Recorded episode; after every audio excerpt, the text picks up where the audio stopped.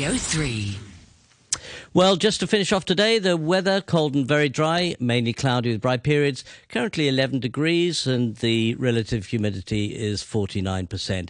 This has been Money Talk. I'm Richard Harris, and this is Samantha Butler with the news.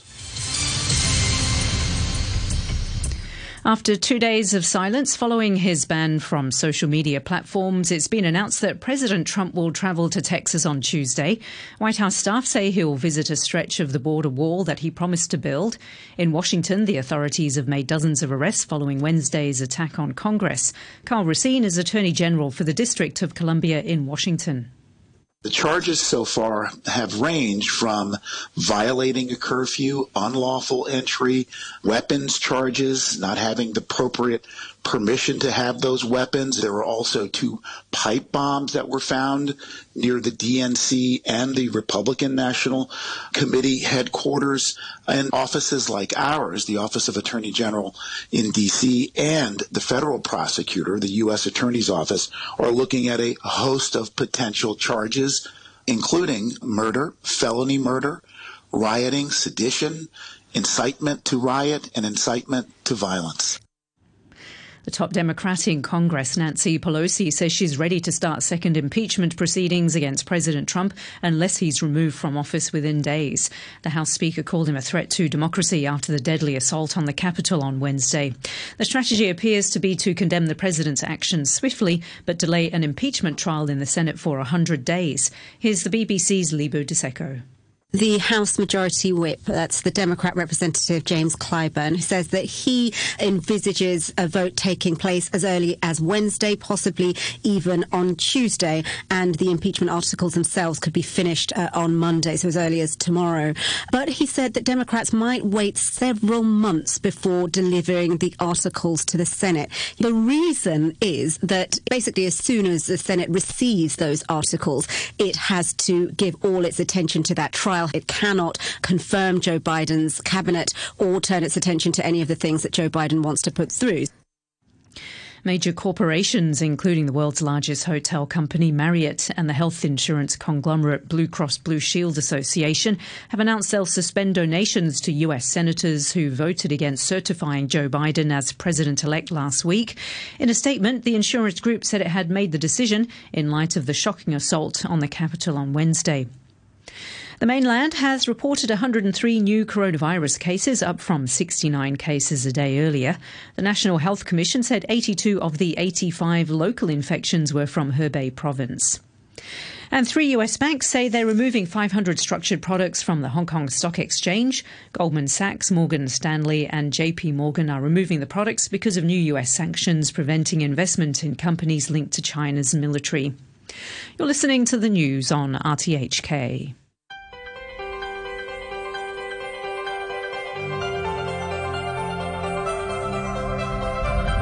Good morning and welcome to Backchat. I'm Hugh Chiverton. Your co-host today is Mike Rouse. Mike, good morning to you. Good morning, Hugh. We're talking about more developments of COVID-19 in Hong Kong and in mainland China today.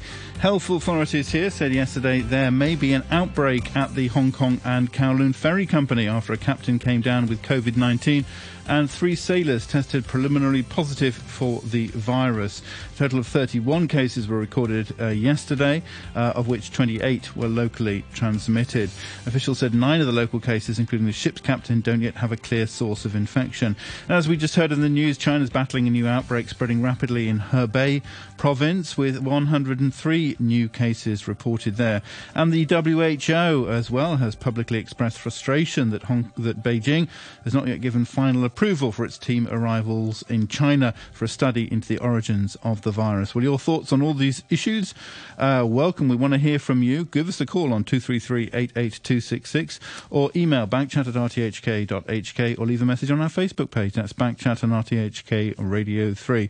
We've got a few uh, messages on uh, uh American politics. I think I'll save those up till uh, 9 o'clock perhaps. So uh, just hang on for those. Let's go straight into our, our main topic today as we're joined by uh, Dr. Alvin Chan, who's a council member of the Hong Kong Medical Association, and uh, Professor Benjamin Cowling, head of the Division of Epidemiology and Biostatistics in the School of Public Health in the University of Hong Kong. Once again, our number, if you want to uh, talk to them directly, best thing to do uh, is to uh, pick up the phone, actually, 233 88266, if you want to talk to a doctor or an epidemiologist. Professor Cowling, maybe we'll start with you. Good morning to you. Uh, I think Happy New Year. I don't think we've spoken since the New Year. Uh, Good morning. Happy New Year. Yeah, yeah. Happy New Year to you. Okay. Uh, uh how how are we doing? is it is it a Happy New Year? There seems to be like a persistent kind of rump of of uh, cases, where, which it's not going down as fast as it as it did previously. Yeah, we've estimated the reproductive number is about 0.8, which means we're dropping by about 20% per week, and that's not as good as we were doing in the third wave. It took quite uh, it came down quite a bit quicker in the third wave than it's coming down in the fourth wave, and we've just had a surge the last few days, maybe because of the New Year period. Uh, it's not great, but we'll still be able to to come down to zero maybe by Chinese New Year. The question then is, is what happens at that point? Are we going to keep the restrictions in place for longer to stay at zero for longer, or we're we going to risk a resurgence by relaxing? Is is it your sense that that's uh, that sort of uh, sl- slightly slow response uh, is that t- due to uh, you know public attitudes or to different measures or to a change in the virus or all three or whatever? In the, in the beginning of the fourth wave, the government responded fairly quickly with the similar similar kind of package of measures to what was used in the third wave, and and so I think the difference between the fourth wave and the third wave is maybe the enthusiasm for complying with the measures. We've seen a lot of people out and about uh, on the streets recently compared to what we saw in the third wave. And then if you remember back to the second wave, where it was really, really quiet, I think maybe there's fatigue in terms of responding to the social distancing measures and, and sticking to the, the guidelines and the recommendations to stay at home more often, stay away from crowds. But it's difficult. It's been a year now, uh, and still we're going to have to keep going with some of these measures uh, for a while longer. Uh, Professor Cowling, good morning. Um, look, we've got the Pfizer one, we've got the Moderna one, we've got the AstraZeneca one, all seem to have been approved now. And there's Sputnik 5, which has been approved for Russia. Um, what do we know about the Chinese vaccines?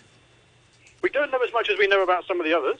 So we've heard the headline numbers, I think 79% for Sinopharm, 78% for Sinovac, but we've seen very little additional information beyond that. So a lot of the other vaccines have now published their results in medical journals. The, the Chinese vaccines haven't yet done that. I guess they will fairly soon. And once we see that information and also the package of information that they'll submit to regulatory agencies, then I think we'll, we'll have a lot more information about how well the vaccines are doing. The Chinese vaccines are traditional vaccines. We expect them to work, um, but what we've seen so far is the effectiveness is not quite as high as the new technologies, the mRNA, but maybe there's other advantages to the Chinese vaccines. So they may be longer lasting, for example. Yeah, maybe long lasting, maybe broader. We need to see more data to, to really say, but I, I wouldn't say that just because the headline number, the 79%, 78% is lower than 90 or 95, that they're not as good. That, it's not as simple as that. There, there's a lot of considerations with vaccines. Right. Well, the vaccination program, have we heard a lot about that in Hong Kong the, uh, so far? No, we're still waiting for the details. I think we're going to get a million doses fairly soon, uh, maybe starting in Chinese New Year. And I think that may be the Pfizer vaccine. That's what I heard uh, on the, in the media, but I'm not sure. Maybe Sinovac will come once it's licensed. And then we'll, we'll see how long it takes before we can get more and more doses, because ultimately we want to vaccinate all seven and a half million people in Hong Kong. That's right. going to take some time, maybe take until the summer.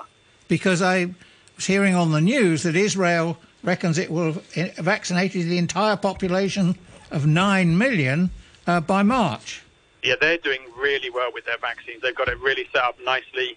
Uh, they've got these big facilities for vaccinating people, and they're just doing an enormous number every day. We could do that in Hong Kong. We could do it if we plan it all out, and maybe that's what the government's been planning. We haven't heard the plans yet, though. Right. One other point I'd like to ask you about the some discussion about different kinds of masks that people should be wearing, because some there was some suggestion that some of the masks can leach bits of minute bits of fabric into the lung. If you, uh, I, I, saw some reports of that, but I, I, don't know if it's really the case. Um, certainly, we've seen no reports of major adverse effects of wearing masks. I, I, don't know whether that particular report is true, but I wouldn't worry too much about it. Okay, because it was a particular kind of mask. I was wondering mm. if there was anything more on that. Okay, we need more data again. Do, do, do you uh, see any significance in the in the delays to the uh, certification uh, and the final testing of the Sinopharm uh, vaccine? Uh, does that suggest that they're being extra careful, or there's something wrong with it, or doesn't it mean anything really? I, I don't really understand what happened. I think Brazil were ready to announce their results. They're, it came out of 78% very recently. I think they were ready to announce that a while ago, but didn't. I'm not sure exactly why. Uh, and I, I, hope they'll be able to publish more details fairly soon because all we've really seen is that headline figure. We haven't seen a lot of other information, but they must have it. Uh, they're going to need to submit it to the Chinese FDA for, for approval there. And if they're going to go for approval in other countries, they may need to submit to the regulatory agencies there as well. Why is this news coming out from from the Brazilian authorities rather than the people producing the drug itself? So the Sinovac vaccine was tested in three places. I think it was Brazil, Turkey, and Indonesia, I believe. And so the Brazilian trial was done by Brazilians, and they let the Brazilians report the results okay. after Sinovac allowed them to do so. And Brazil has a couple of very good institutions for vaccine, I believe. Yeah, they're really good at vaccine development in Brazil, actually, really good. And also India. But what are we seeing from India? India are going to make the AstraZeneca vaccine. They've got a plant ready to go, and that's going to make vaccines for for not only India but for other surrounding countries. And I think the AstraZeneca vaccine, that's the Oxford University vaccine, is also going to be made in another a, number of other countries. I think it's going to be made in China, maybe somewhere else in Southeast Asia. So they're going to be pumping out doses of that vaccine later this year uh, maybe a little bit behind some of the other vaccines, but it's going to be a, coming and there's going to be a lot of it. And that's the cheapest one because AstraZeneca agreed to sell at cost. So I think the cost of that vaccine, what I heard, they're aiming for something like 30 or 40 Hong Kong dollars. And that's about 10 times cheaper than all the other vaccines that you would have heard of. Okay. Our number is 233 We've got a caller on the line. Uh, Jim. Jim, good morning. Good morning. How are you? I'm very well. Good. Um, you know, I, have uh, I've just come back from America, and I, I called you the other day when I was hmm. in my quarantine period. Um, and what I've noticed in Hong Kong is that uh, people are complying with the distance and with the mask for the most part. But uh, my friends are not washing their hands and they're not wearing gloves. So they will come in from the outside and they'll start touching things and maybe preparing food and stuff like this. Uh, and they, they may, their hands may have touched things that are infected. So I think there's not enough emphasis being uh, put on that when you come inside the house or when you come from outside, you should wash your hands. And when, um, if you, I wear gloves when I'm outside. And then when I come in, I just throw those gloves away. But, uh, or if, if they're the type of gloves, I can wash them. Uh, but, you know, that's, people are thinking, well, I've got my mask on I'm, I'm maintaining distance. Why am I catching the virus? Well, because you may have touched something on the MTR or when you're shopping or on a shopping cart, and you unconsciously uh, put that in your mouth, so, or your nose or your eyes. So uh, I think the government should emphasize more to the people, complete the, the group, wash your hands as well. I think it's a very valid observation. I've noticed even in public toilets, people not washing their hands um, or not using soap, which is extraordinary in the present circumstances. There's been a lot of publicity on it but it's something worth coming back to. My, my impression is that yeah, it, when when this first started, people washed their hands a lot more, and yes. people were using almost obsessively. Use, and I was using the, yes, the hand cleaner and everything, but p- people don't do that anymore. I don't. I don't use the hand cleaner because it affects my skin, but I do wash my hands. It's very dry now as well, of course, which is a consideration. Yeah.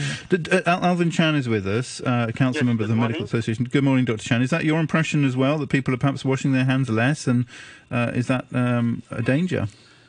Yes, of course, it's a danger. While many people have hailed the vaccination campaigns as the light at the t- end of the tunnel, we must uh, continue to have um, the uh, social distancing and the correct masking and also uh, hand hygiene. Now, of course, the availability of uh, water and soap is a problem because while we are out, uh, does not every place that could provide water and uh, soap. But then, um, unfortunately, uh, people had not yet really adopted or adapted the um, habits of uh, using alcohol sanitizer.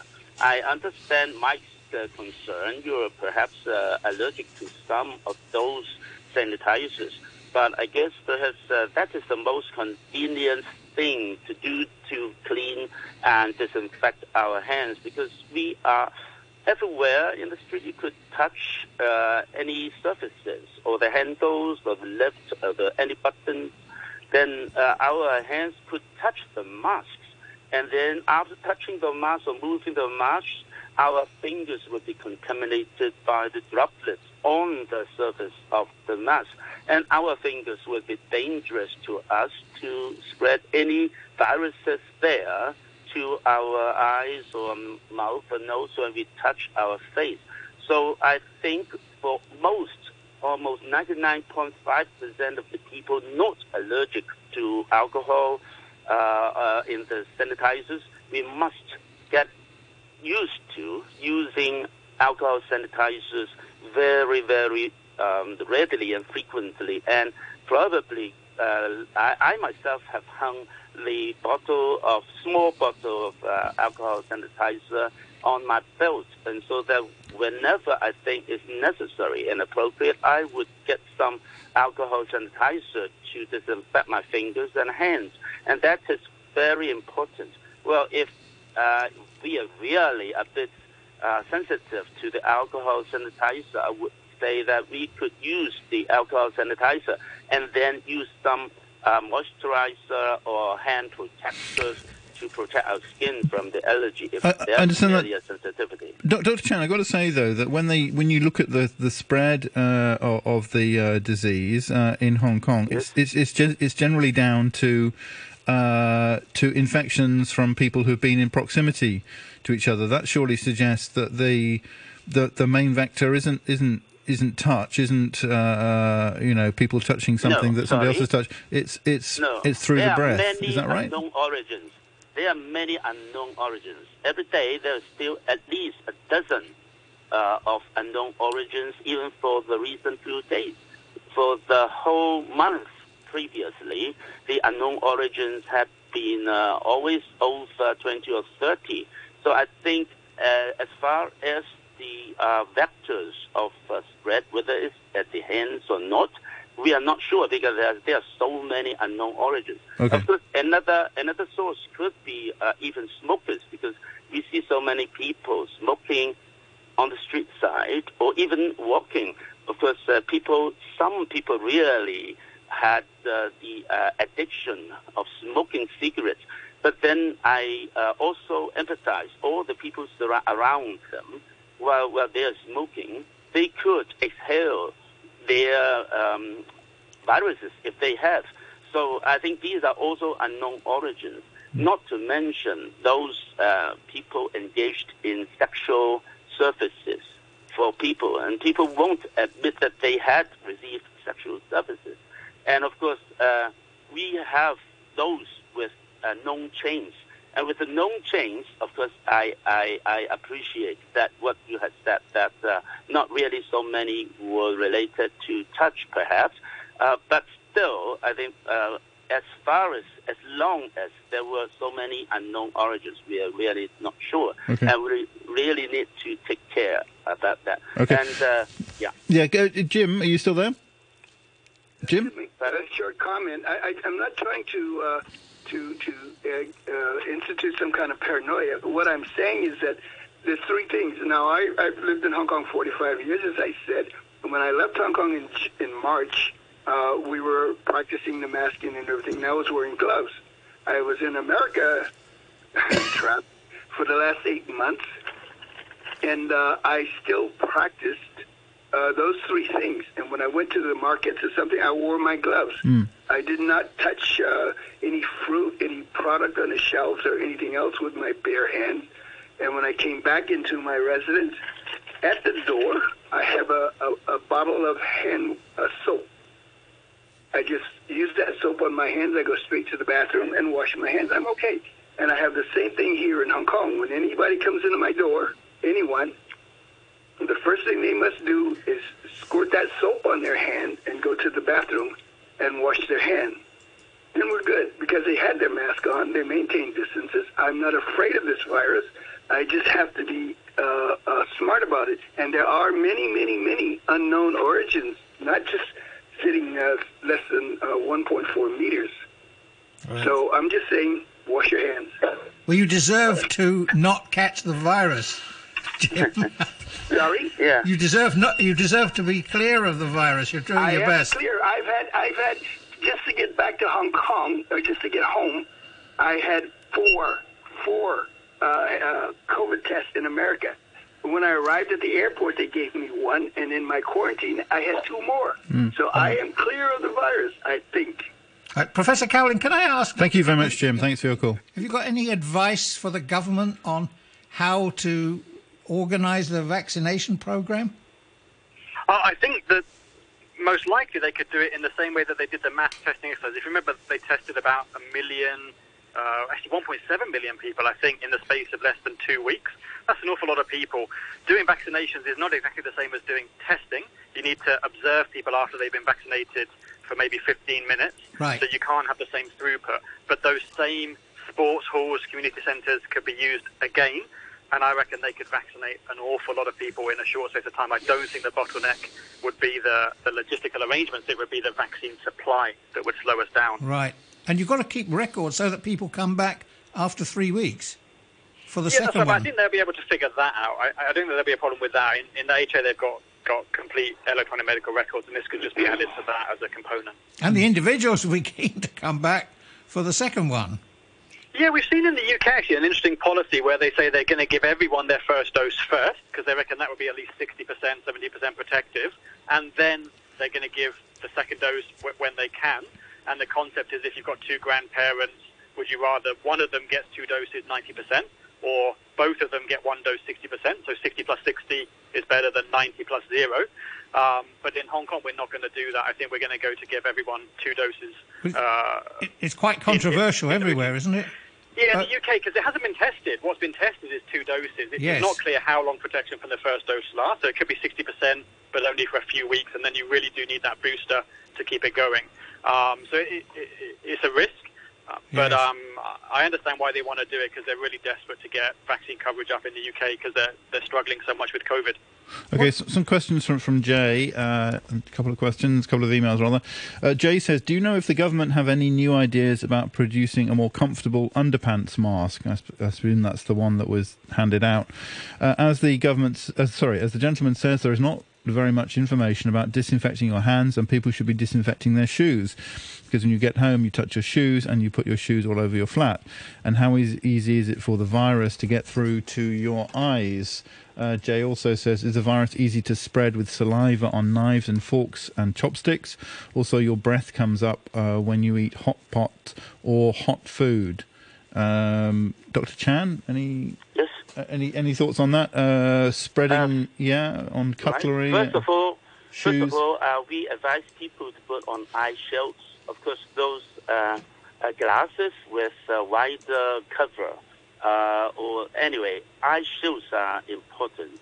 And secondly, I, I think uh, uh, putting on gloves by the uh, um, uh, uh, audience just now he had mentioned is another thing to uh, protect our hands. And then while uh, we have to um, um, uh, understand that uh, we, we really uh, need to uh, enter our flats without the shoes. The shoes should be left outside our apartment, and then that would be safer. Then, um, of course, I would like to add to the um, just now what we had discussed about the vaccination program, because in fact, uh, for two vaccines, um, we need to inject uh, 5 million people in Hong Kong to have the herd immunity. And then that means, in fact, we really need to have 27,000 injections uh, a day to, um, to have such a cover within one year, 365 days. And although we had the experience of the universal community testing program last September, this time the vaccination is more time consuming, as Professor Cowling had mentioned. Not only that each person had to wait for, to be observed after injection for about 15 minutes to 30 minutes, we need to have consent form signed. Uh, now we understand that because, uh, as we all said, that the third phase of each vaccines are only just published and not yet for the Sinovac or Sinopharm. So uh, we really have to be more careful. And we need to have the resuscitation uh, equipment available. The most important thing is that we need time to explain to the citizens and sign the consent form, even digitally. So it takes time. It takes more time for each. So for 27,000 injections a day, uh, for the first one, the vaccine would be the uh, Pfizer one, you will need to have uh, injections in the 18 centers the government had organized. So uh, 18 centers to have 27,000 injections a day. Well, that is how Israel can do it with a turbo engine.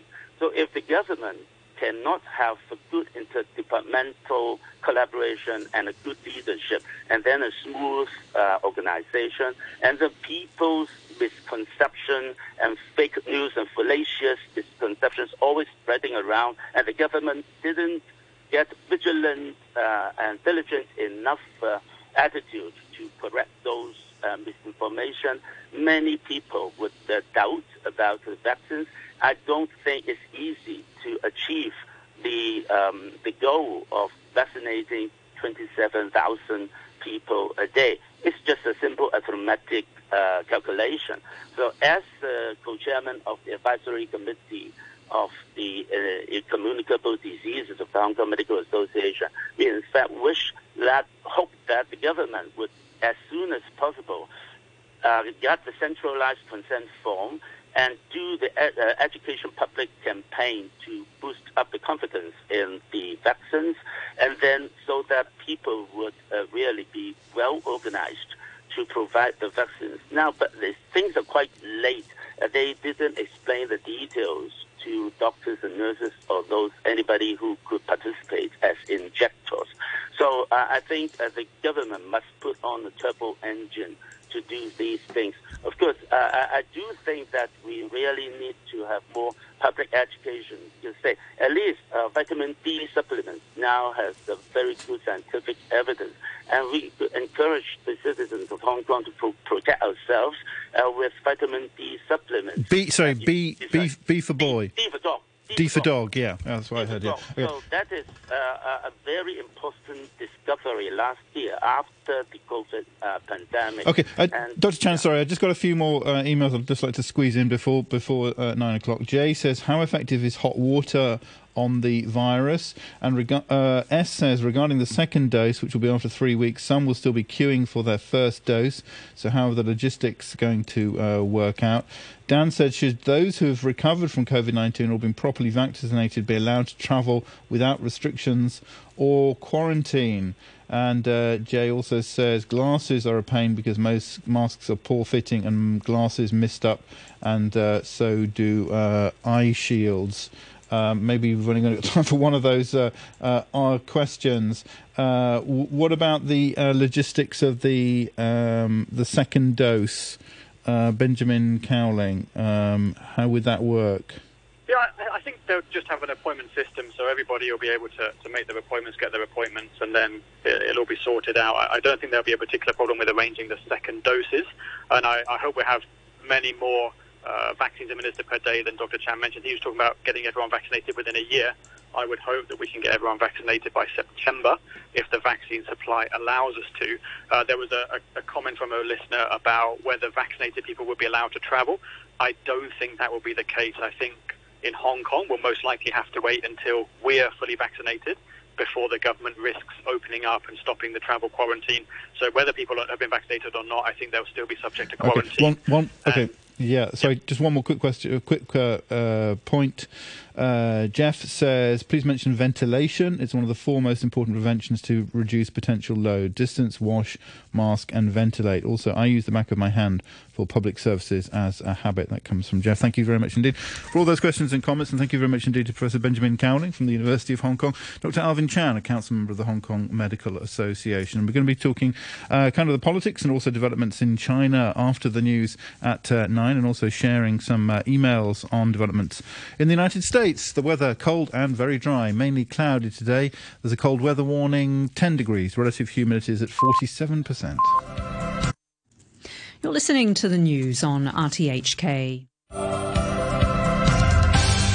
Welcome back. This is Backchat this Monday morning with Mike Rouse and me, Hugh Chiverton. We were talking in the first part of the programme uh, about uh, COVID developments in Hong Kong. We're going to turn uh, basically to uh, China, the mainland, in the second part of the uh, programme. We want to hear your thoughts, your questions, and your comments. Our email is backchat at rthk.hk. Our telephone number is 233 88266. Give us a call. We'll put you on air.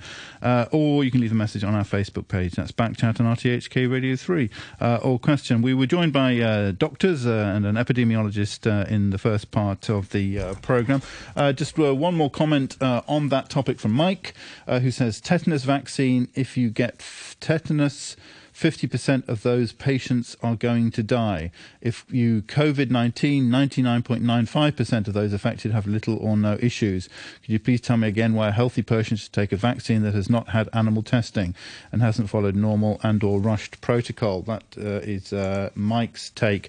Uh, also, uh, we've got a we've got a lot of emails uh, which I'll share with you now uh, on the issue of developments in the United States. Of course, we've talked about that a few times last week. this is what uh, people have to say in no particular order. Uh, Mike, uh, again, uh, says, uh, try and justify what was said on your show this morning. I think this is referring to Friday's program. In time, the truth will be known. The Republican Party is gone. Trump said nothing to incite violence. What your guest said is a lie, and I'll debate him anytime. He's a rhino hack. That's a Republican in name only. Um, Herman says, recently we saw a bunch of unelected people demonstrate their power to censor anyone they decided deserved to be silenced. While my good friend Maoist Matthew would love to say this is yet another example of CCP tyranny, this did not occur in China, but in America.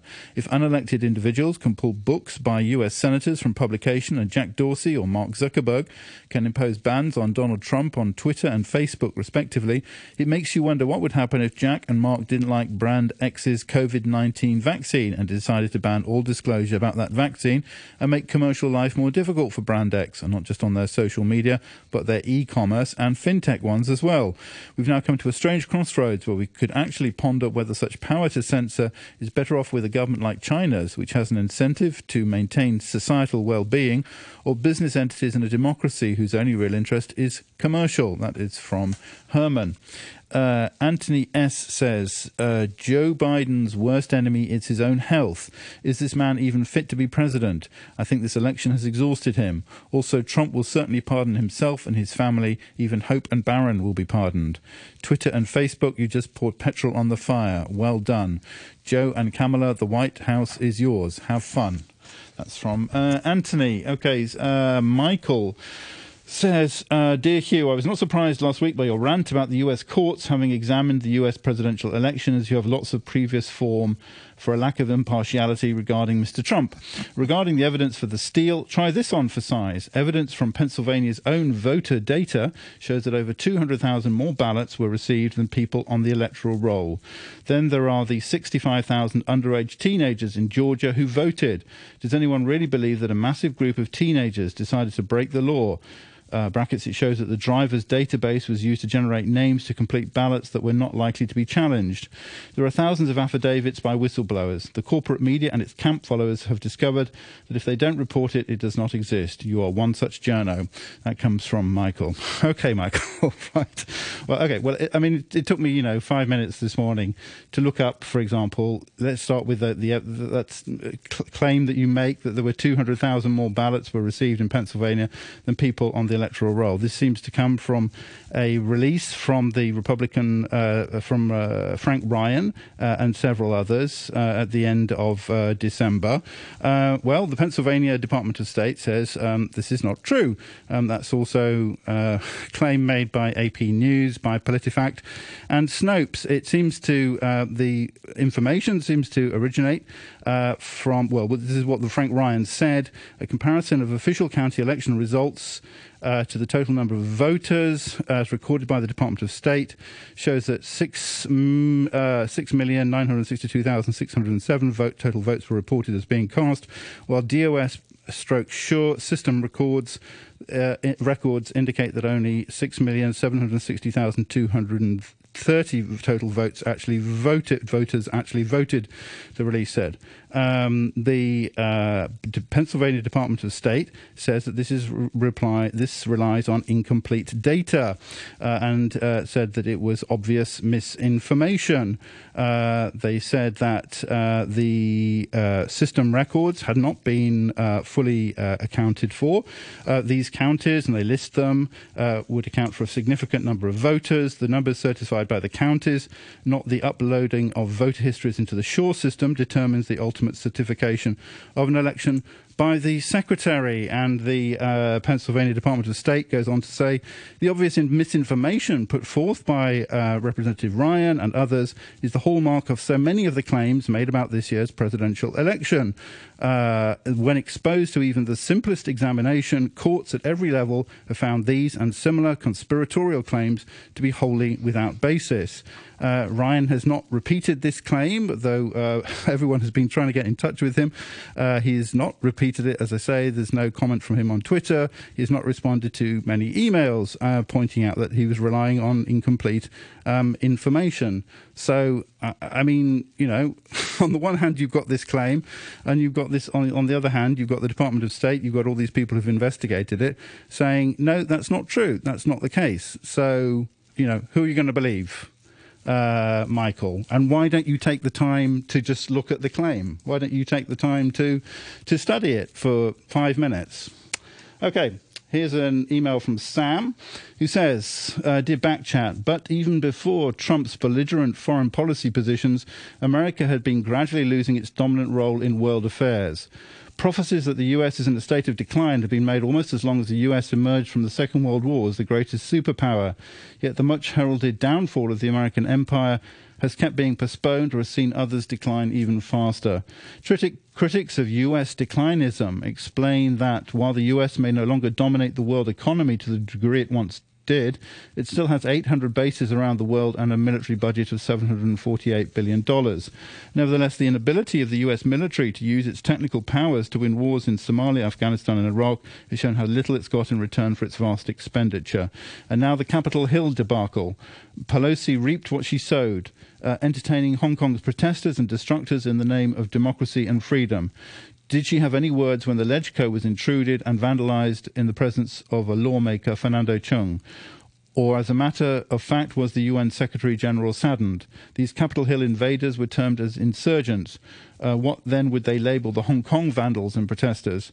Mother of democracy bleeding. It's not yet over, according to Trump's cowboys, Couy Griffin from New Mexico, who has threatened to plant their flag on Pelosi's desk. That's uh, from Sam. Uh, and one more from uh, Martin, um, not the regular Martin, this is Martin, another Martin, uh, who says, um, uh, Dear Backchat, while many comparisons were made between the storming of Capitol Hill and LegCo here, one aspect has been conveniently overlooked. The head of US Capitol Police and other senior security officers have resigned, and investigations are already underway into why the crowd was allowed to advance into the complex. Here in Hong Kong, the police inside LegCo vanished when the going got tough, and no attempt was made to kettle the crowd outside.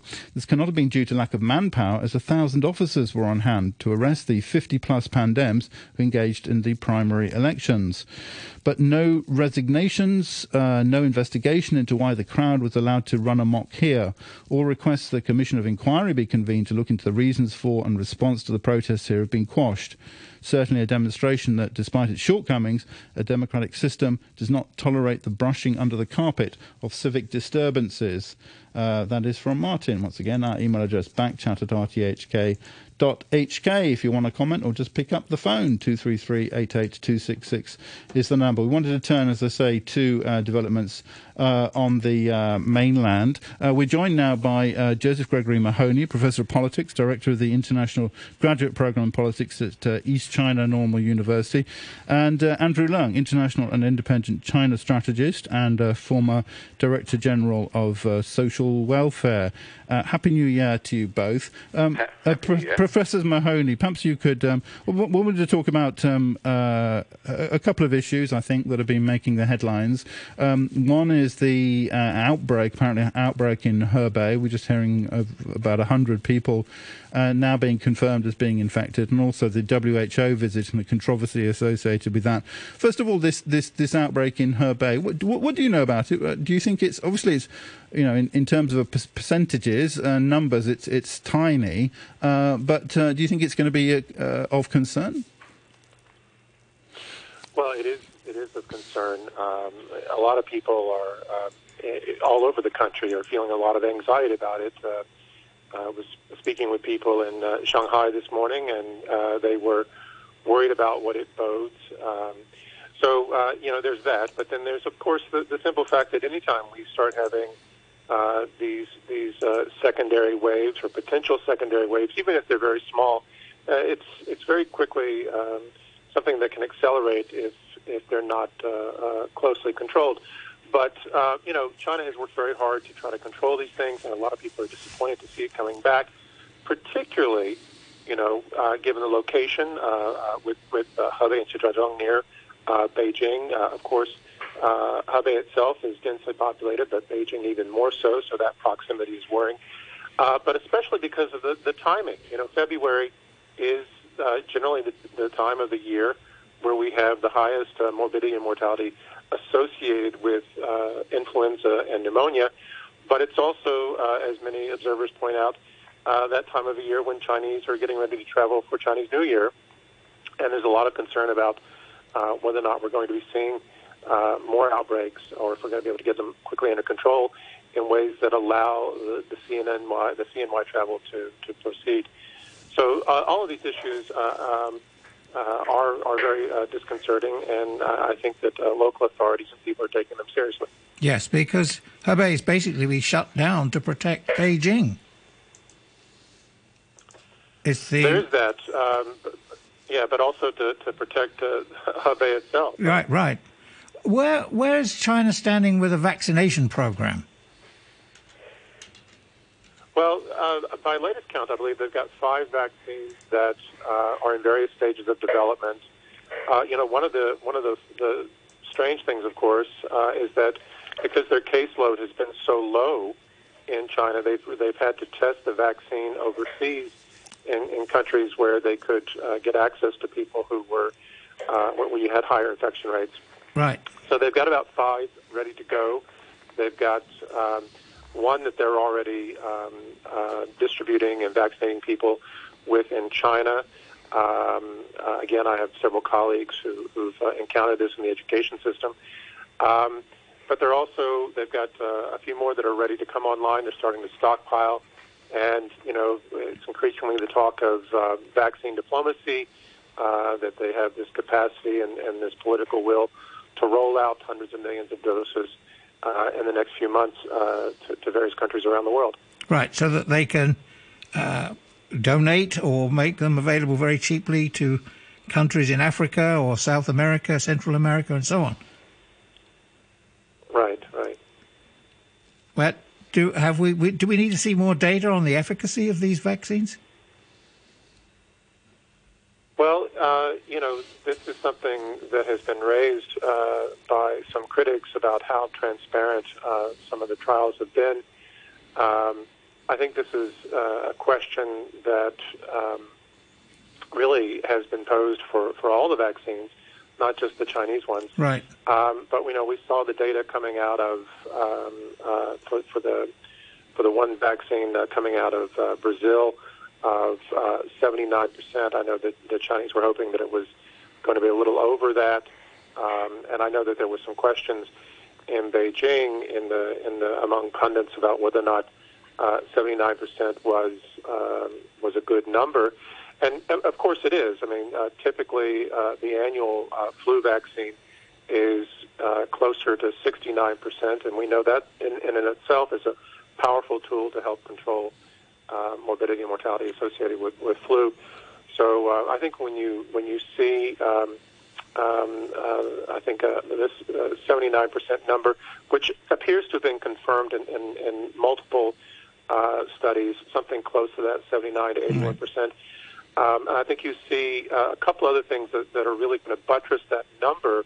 Um, one, the, the, the relative ease of producing, uh, distributing uh, this vaccine relative to some of the ones that are being produced in the West, Moderna, um, uh, the, the, the Pfizer vaccines that have to be kept super cold. Right. Um, I think we're going to see that it's going to be easier to distribute, uh, and and the efficacy levels rising because of the the capacity for mass distribution and safe distribution relative to some of the more Right. technologically You advanced get to herd immunity level quicker. yeah, yeah. And furthermore, because the, the Chinese vaccines are relying on the older, more li- reliable forms of tech um, that have that have been tested, and you know that they have many years of, of testing in various forms. Um, whereas uh, you know some people in the West are, are, are more concerned about the new technologies that are being used in these RNA vaccines, um, and whether or not uh, we've really seen in in uh, sort of a mass um, um, usage what that real impact is going to be in terms of potential adverse uh, reactions. Hmm. Uh, Andrew Leung, good morning to you. Good morning. Thank you very much indeed for, for, for joining us this morning. The other issue, one of the other issues I wanted to touch on was the question of the, the WHO. There seems to be this kind of, uh, I, I'm almost quite sure what's going on really. Uh, the uh, China has said that they are open and enthusiastic about a visit to uh, Wuhan uh, by a, WHO team to investigate the source of, uh, uh, of COVID 19. Uh, um, but that doesn't seem to be happening, and now the WHO is uh, expressing frustration that they haven't been given final approval for the team's arrival in China. What, what do you make of that? What's going on there? Well, let's not, not forget um, that Beijing has uh, been remaining sort of, sort of mum about the idea uh, of a joint investigation for a very long time um, after the demand was made um, by a number of countries, actually. Uh, but then eventually um, they talked to the WHO uh, and agree um, uh, this idea. But not only this idea, but this um, uh, perhaps the selection of team members from a number of countries, including, of course, one from the United States. Um, but however, having agreed uh, to that, um, the recent um, kind of developments um, extremely worrying to Beijing. I mean, you refer to the Hebei uh, kind of outbreak, uh, even though in numbers it's quite small. But then don't forget that there is a com- uh, there had been a complete um, lockdown of um, a lot of cities um, in the country for a very long time, and China managed uh, to virtually control uh, the spread of the virus. But all of a sudden, this resurgence, um, especially in the wake uh, of new variants of the virus, um, from uh, Britain and also from South Africa. But then um, recent genetic sequencing uh, by the Chinese um, um, Center for Disease Control uh, shows that um, these new kind of um, uh, cases in Hebei, uh, there is no connection with the new variants uh, in Britain or in South Africa. And on the other hand, um, they could be um, uh, traced uh, to a number of other countries, uh, to Europe and to perhaps to a number of un- countries in other continents.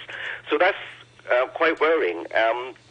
Also, recent um, there was recent report from uh, research um, institutes in um, Italy and France and other countries, showing that there were traces um, of, the, of, the, of this virus even before Wuhan. So I think the whole whole, whole situation remains rather murky. Right. And then, what- sorry, Andrew. The last thing that Beijing wants to do is is to open up the investigation. Um, without uh, while they're they're, they're uh, going full steam um, to deal with the Hebei uh, resurgence. Andrew, something's missing here. If Yeah. there's all these questions, doesn't that make it more urgent for the WHO to get in and, and have an investigation? Well, I, I think it's a question of timing, um, as the Chinese um, foreign ministry has, uh, has responded to it and said, well, obviously they're not uh, against this, uh, going back to the word that there should be an investigation. Um, but then, uh, of course, uh, it's, it's, a, it's a question of, of timing. Uh, I, my reading is that um, at this time of a sudden resurgence and unknown variants, um, I think the Beijing is, is really uh, trying to concentrate their efforts uh, on um, at, at, least dealing with the Hebei uh, situation, um, and also making sure that um, various team members uh, do not necessarily bring in in, in, in, in, risks.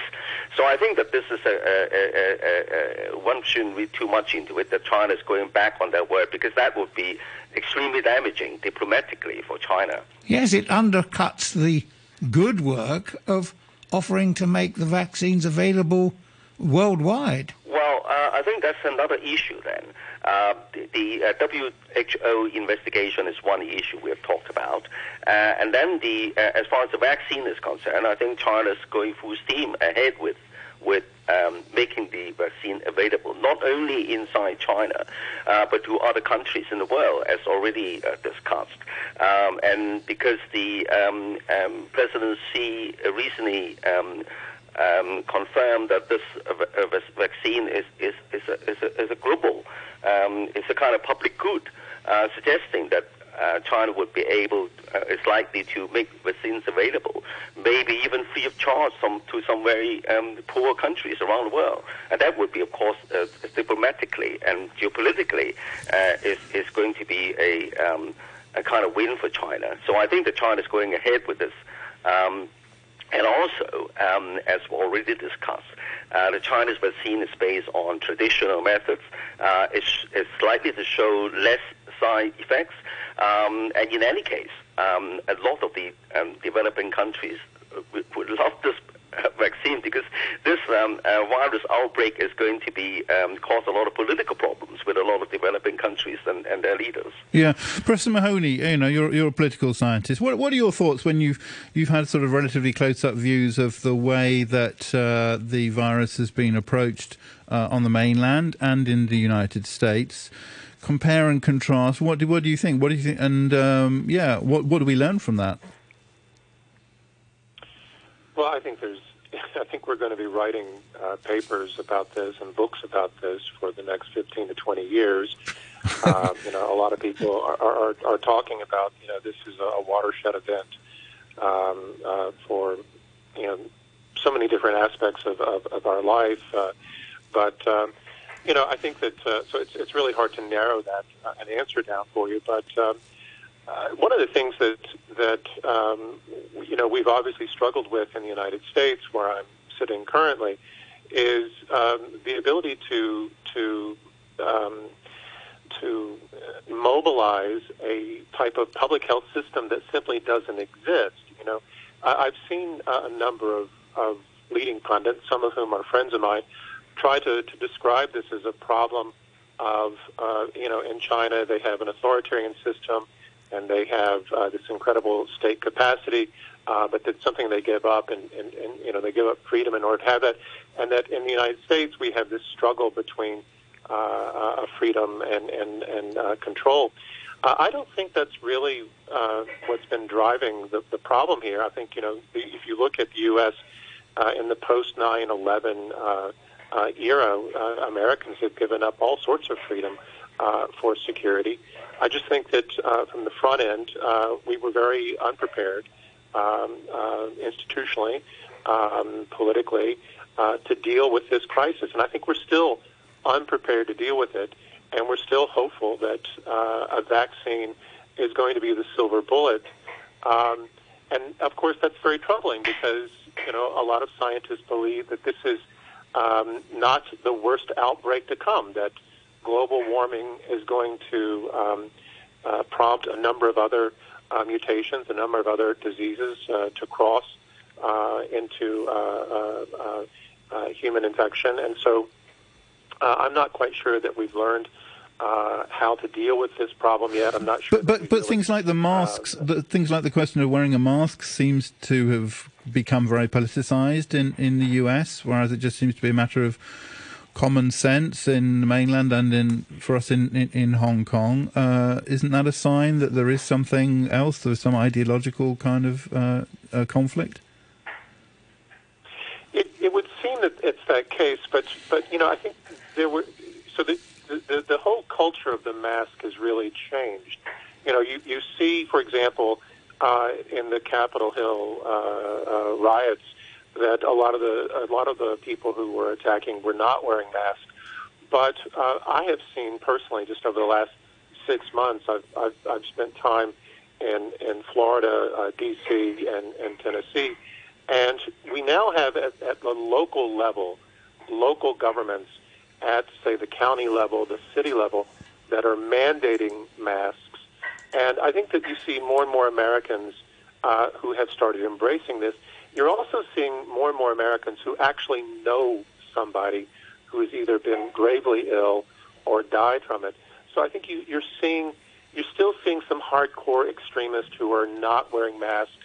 Um, but I think increasingly you see, even if it's begrudgingly, people who are embracing this um, as, as um, if not, if not uh, uh, uh, a decency to, to, to if, if not something that that, that is uh, uh, necessarily going to protect themselves, but as a, as a type of one, one, one, one last quick one, Professor, before we have to wind it up. But isn't there a, a major political issue here when the leadership is downplaying the virus itself and also saying there isn't such a thing as climate change? And I think the two points you made were that this isn't the worst one. There are going to be more. Absolutely. Um, I, I think that uh, uh, I, I'm not an alarmist when it when it comes to these types of things, but but uh, I I do think that we are um, facing a graver danger than than we realize. Uh, that that we could be near various unseen tipping points, um, and that uh, one of these is is the emergence of new disease, and um, you know, I, I'm, I'm optimistic that um, that uh, that the next administration will take these uh, concerns more seriously, both global warming and, and controlling the disease, and perhaps will start us down the path of, of building uh, institutional capacities to deal with these problems, and hopefully that'll benefit not only uh, Americans, but but people around the world. Okay, just a few comments uh, from listeners to to uh, finish off. Johnny says one of your listeners commented on how masks fog up spectacles to help reduce this problem. He or she should buy masks where the internal wire, which goes on the bridge of your nose, is harder. Squeeze this tightly onto the bridge to ensure the air doesn't pass up to your glasses. Some masks have softer wire. Uh, avoid these. Uh, and um, uh, on COVID, Magnus says untraced local cases rather rather than unexplained local cases being a function of people not hand sanitizing or someone smoking outdoors in the open air, as your guest suggests, more likely it's that in the absence of high tech monitoring, as here in Hong Kong, unknown traces are simply the result of being difficult to trace cases and having a lack of manpower to trace them. Both are the faults of our government. We are now bringing in police, immigration officers to assist. Really, it's January 21. What have the government been doing for the past 12 months? That's uh, from Magnus. Thank you very much to our guests this morning. To uh, Andrew Leung, International Independent China Strategist, former Director General of Social Welfare, and uh, Joseph Gregory Mahoney, Professor of Politics, Director of the International Graduate Programme of Politics at East China Normal University. Thank you very much indeed. And a few more emails uh, on the uh, American politics issue again. Uh, Alan says um, Herman asserts censorship from the blocking of Trump's Twitter is the same as Beijing censorship. The difference is one is a government, one is a company denying service, something that Republicans champion if it's against homosexuals, for instance. And Trump has three TV networks who will give as much airtime as he wants radio, his own websites, etc., etc. His voice is not silenced. As to Senator Hawley's book being cancelled, he gets to keep the advance, he gets a big bump in publicity, and he'll have other publishers making offers already, but he will campaign about cancel culture for years to come. More important, Pompeo announced more official recognition of Taiwan. Pretty sure he's doing this to screw with the Biden administration, making a consequential move like this in the last week of his power. He plans to run for president in 2024. How this turns out, Who knows? That is from uh, Alan. And Matthew says, I agree with Herman regarding the inappropriateness of US technology companies inconsistently silencing some and not others. However, fortunately for him and the other backchat wolf warriors, they seem to have no issue with the CCP freely using their platforms to spread their propaganda, including fake news about their Xinjiang concentration camp and genocide program. That is uh, from Matthew. And uh, Michael, uh, uh responding uh, once again with the subject line bias, says Dear Hugh, no court has heard the evidence. I don't know how many times you have to be told that. Look up the legal definition for standing because that has been used so the courts can get out of hearing the evidence. You urge me to spend more than five minutes on the subject. Advise that Mike Rouse, who has only one source, CNN, might like to employ. Please read volumes one and two of Dr. Peter Navarro's report. That was from, from uh, Michael. I have actually read volume two of his report, you know. Michael, um, thanks very much indeed. Uh, uh, the weather, Mike, thank you very much indeed. There's something new every week. It's killing me. And there's no, I don't see any light at the end of the tunnel. It's not killing you, it's keeping you alive. Oh, thanks. the weather, cold and very dry, mainly cloudy, bright periods uh, during the day, temperatures up to about 14 degrees. Fine and dry in the next couple of days, the weather will remain cold. And then temperatures will rise in the latter part of the week. We've got a strong monsoon signal, red fire danger warning, and a cold weather warning. 10 Celsius now, relative humidity is at 48%. To prevent the spread of disease, make sure all drainage traps contain water. Pour half a liter of water into each drain outlet every week. Check sinks, baths, toilets, and floor drain outlets regularly. If drainage pipes are leaking or blocked, or drain outlets emit a foul smell, arrange prompt inspection and repair by a qualified person. Don't alter drains and pipes on your own. Visit chp.gov.hk for details. 9.34, the news with Samantha Butler. An epidemiologist has expressed hope that coronavirus case numbers can drop to zero by Chinese New Year in mid February.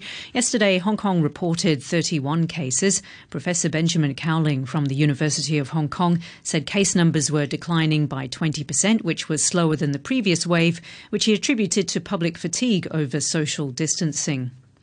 The most senior Democratic Party figure in the U.S. House of Representatives, Nancy Pelosi, has asked lawmakers to pass a resolution calling for the removal of President Donald Trump from office. Ms. Pelosi said if this didn't succeed, the House will then move towards impeaching Mr. Trump.